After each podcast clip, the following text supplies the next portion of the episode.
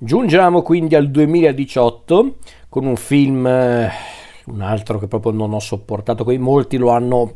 lodato, lo hanno proprio elevato a capolavoro di Spielberg, la gente non ci capisce più niente secondo me perché davvero se questo è il capolavoro di Spielberg allora dovreste recuperare i film degli anni 70 e vi esplode la testa allora per l'emozione. Vabbè. Questo film del 2018, diretto da Spielberg, basato sul romanzo di Ernest Klein, sceneggiato dallo stesso Klein insieme a Zach Penn, e parliamo quindi di Ready Player One. Mortacci tua, vabbè, ok. Questo film racconta di un futuro prossimo, siamo tipo nel 2045, tipo non che sia poi rilevante l'anno esatto, però ok ci troviamo in un pianeta Terra devastato dall'inquinamento, la sovrappopolazione e praticamente molte delle città della Terra sono diventate delle baraccopoli, dei, proprio de, delle città immondizia praticamente. L'unica via di uscita ai tanti abitanti di queste città decadenti è l'immersione in questo mondo virtuale chiamato Oasis ed è appunto questo mondo virtuale in cui tutti possono immergersi per eh, per diciamo fare diverse attività, tra cui attività lavorative, per imparare qualcosa o anche solo per divertirsi. Questo mondo fu creato a suo tempo da James Halliday, un genio dell'informatica, una specie di Steve Jobs eh, fantascientifico, ancora più fantascientifico, che però durante la narrazione muore e annuncia di trovare il suo avatar all'interno di Oasis, inaugurando un concorso in cui i giocatori devono trovare un easter egg all'interno del gioco e per sbloccare questo easter egg devono trovare delle chiavi nascoste nel mondo. E quindi sì, praticamente assistiamo a un videogioco fatto film, con protagonista un giovane Wade Watts, interpretato da Ty Sheridan, che, deve, che, che, deve, che vuole trovare le chiavi di, di, questo easter egg per risolvere il grande mistero di Halliday. Allora, questo film per me non è neanche un più un film, ragazzi, no, proprio no. Non ho letto il romanzo di Klein, quindi non me ne frega niente del confronto con il romanzo di Klein. Ma questo non è un film per me, ragazzi. Questo è proprio lo Spielberg che voleva soltanto fare qualcosa di, eh, di leggero, molto leggero e basta. Non era interessato ad altre. Mi va anche bene, per carità, però secondo me non mi basta renderlo eh, interessante. Perché poi il problema di questo film è che purtroppo ha marciato su un elemento che avrebbe portato ovviamente al successo immediato del film, ovvero i riferimenti culturali alla cultura pop. E questo film diventa quasi un pretesto per inserire tutti gli elementi legati alla cultura pop, compresi tanti riferimenti al cinema di Spielberg, riferimenti a Guerre Stellari, um, a Gundam. Um,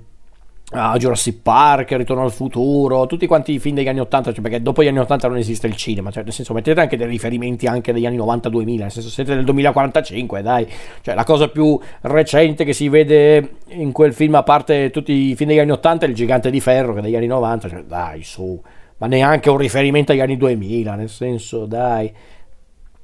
cioè, è un film che è uscito proprio nel periodo ideale, il periodo in cui stava, stava era già arrivata la, la fase del, della nostalgia nei confronti degli anni Ottanta, erano gli anni di Stranger Things, quindi era un film che capitava a fagiolo, non, non si può negare questa cosa. Però non è che questo lo renda un film interessante, perché i film comunque non si possono reggere soltanto sull'effetto nostalgia, su... Eh, visto che il film parla anche di questo, di, degli easter egg, no, devono anche basarsi sulla trama e i personaggi, cosa che questo film non ha. La trama è la cosa più semplice del mondo e mi va anche bene, per carità, non è che volevo una trama complicata ma è una roba che è anche proprio fine a se stessa, che serve proprio per creare situazioni simpatiche e divertenti. Cioè, è paradossale perché quando chiedo alle persone che hanno visto il film quali sono i momenti che ti sono rimasti più impressi, non è che mi dicono il momento in cui Wade incontra la ragazza o la conclusione, il suo incontro finale con non dico chi, però no, mi dicono l'omaggio a Shining. Cioè, perché? Perché per carità la scena in cui c'è la ricreazione del mondo di Shining all'interno del gioco è anche divertente, non dico di no, mi sono divertito anch'io, ma non è che questo mi basta ad elevare il film, nel senso non è che guardo questo, questo omaggio a Kubrick e dico oh che capolavoro, no, me ne frega niente di sta roba. Perché la trama non esiste in questo film, cioè esiste ma è talmente esile che potrebbe non esistere, i personaggi sono niente, perché adesso anche qua non è che io volevo l'Amleto, ok, ma magari caratterizzare un po' di più i personaggi, il protagonista è piatto. Il personaggio di Olivia Cook ehm, forse mi piace di più perché è Olivia Cook, lei è un'attrice che mi piace tanto. eh, il personaggio di Ben Mendelssohn è il cattivo frustrato di turno. Eh, cioè, l'unico che si regge in piedi sempre e comunque è il buon vecchio Mark Rylance, perché effettivamente lui ha sempre questa eleganza incredibile e secondo me l'ultima scena di Mark Rylance è la migliore del film, proprio l'ultimo confronto con il personaggio di Halliday è il momento migliore del film. Perché poi per il resto, ripeto, non è neanche un film che mi ha divertito, perché, ripeto, a me onestamente le operazioni nostalgia, tipo appunto Stranger Things, eh, ma per dire anche l'ultimo film dei Ghostbusters che non ho ancora visto, però immagino sia una cosa del genere, a me non dicono nulla. Tu, cioè, tu puoi fare anche un film omaggio a, a un film del passato, e eh? non dico di no, eh? nel senso puoi farlo, puoi farlo, ma l'omaggio non significa ripetere sempre comunque le stesse cose, buttare lì tutti i riferimenti che fanno piacere tanto ai quarantenni o, o ai giovincelli che vogliono fare tanto i fenomeni. No, devi anche pensare a quello che stai facendo, devi comunque fare qualcosa di concreto, perché questo film onestamente, al di là di tutti i riferimenti alla cultura pop, di cosa vive? Di niente, ragazzi. Può essere un giocattolo simpatico, possiamo divertirci con un film del genere, sì, ma non è un film per me, ragazzi. È un film che non si regge sul niente. Anche perché qui, eh, non so se qui è colpa di Spielberg o del romanzo, cercano pure di buttare giù la moralina come a dire oh il mondo virtuale sarà figo quanto vuoi ma non è la vita reale. Cioè, adesso ragazzi non è per dire, il messaggio sarebbe anche bello eh, per carità, specialmente in un'epoca come la nostra. Vero, io sono d'accordo, il mondo virtuale potrà essere anche più accattivante, più, come posso dire... Mh, mm, semplice, ma non è un mondo libero, non è un mondo perfetto, anzi è un mondo comunque finto.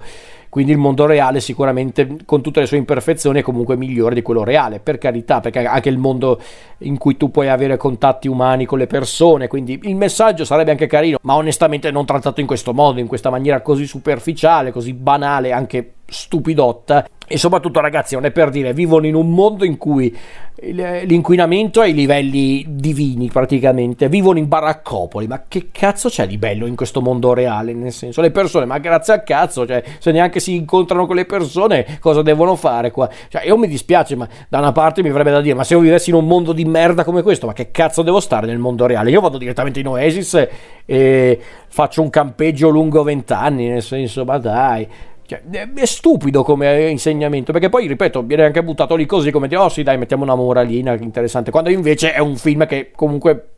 anche perché poi, ripeto, un film che critica, che critica, comunque è un po' critico nei confronti del mondo virtuale, ma poi è il, è il trionfo del, del, della computer grafica e del, del finto praticamente, cioè, mi fa un po' ridere, mi fa, fa ridere i polli sta roba qua. Mi spiace proprio no non mi è piaciuto Ready Player One. Per me è davvero uno dei film più brutti del, de, della carriera di Spielberg uno dei film più brutti di intrattenimento degli ultimi anni non ne frega niente di quello che dicono tanti cinefili che dicono che questo film è bellissimo è un, un trionfo del cinema. No è un trionfo del cacchio questo, questo qua non è proprio il trionfo del cinema, anzi questo è proprio l'esempio di quei film che Scorsese sta criticando negli ultimi anni, lui puntava più sui cinecomics, sui film di supereroi, ma non è che cambia tanto il discorso, L'unica differenza è che rispetto ai film di supereroi che ormai ci hanno anche un po' scassato la Wallera in questi ultimi anni è che forse in questo film perlomeno c'è un regista capace, perché perlomeno Spielberg come sempre è impeccabile con la regia, ma non è che questo lo renda un film eccezionale. Lo rende un film sopportabile, lo rende un film magari interessante da guardare, divertente, ma non certamente quel capolavoro di cui parlavano tutti. O comunque quel film è fantastico, anche perché onestamente non è che vedo poi tante persone che parlano ancora di Ready Player One in tutta onestà perché molti dicono che questo film sarebbe diventato un film di culto. A me non sembra proprio onestamente eh, proprio no perché cioè,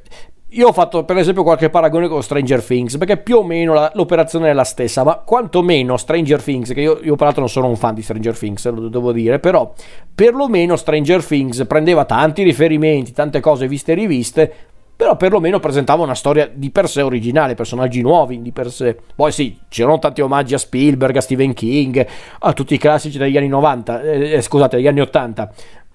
ma perlomeno i personaggi non erano eh, i protagonisti dei Goonies anni dopo, no, erano proprio personaggi creati ad hoc per la serie, questo sì. Ready Player One non ha neanche quello, cioè, c'è dei personaggi che non, sono proprio, non esistono, nel senso c'è il cattivo, c'è il protagonista, c'è la, la coprotagonista, gli amici del protagonista, cioè, a parte il personaggio di Mark Rylance, ripeto perché è un personaggio molto misterioso e Rylance è sempre impeccabile, gli altri non mi sembrano poi molto interessante, anche perché poi qua, anche qua i cosiddetti colpi di scena sono praticamente telefonati sin da subito, e magari anche una cosa voluta, eh, non dico di no, però qui davvero la passione estrema verso questo film non l'ho mai capita, perché è proprio il trionfo del, di quella tendenza che onestamente negli ultimi anni mi sembra che sia un po' affievolita, però è proprio il trionfo di quella tendenza a voler continuamente guardare il passato, celebrare eh, la cultura pop, senza però, senza però, volersi comunque cimentare in qualcosa di originale, nel senso... Eh, eh, no, per, personalmente no. Questo qua è proprio un film che mi ha fatto davvero arrabbiare con, eh, con, Sti, con eh, Steven Spielberg.